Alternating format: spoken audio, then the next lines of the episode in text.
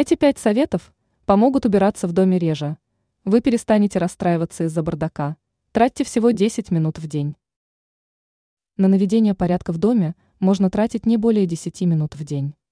Для этого достаточно следовать советам, которые дадут возможность меньше раздражаться из-за бардака. Мы собрали для вас несколько простых рекомендаций. Они помогут вам тратить на уборку меньше времени. Как тратить меньше времени на уборку? Вот пять советов. Уберите лишние вещи. Чем больше вещей находится в помещении, тем больше пыли они собирают. Разделение на зоны по популярности. Ставьте в приоритет уборку именно этих зон. Не откладывайте мелкие задачи на потом. Складывайте вещи на места или хотя бы укладывайте их аккуратно. Боритесь со статическим электричеством. Сухой воздух способствует скоплению пыли в различных участках квартиры. Планируйте уборку.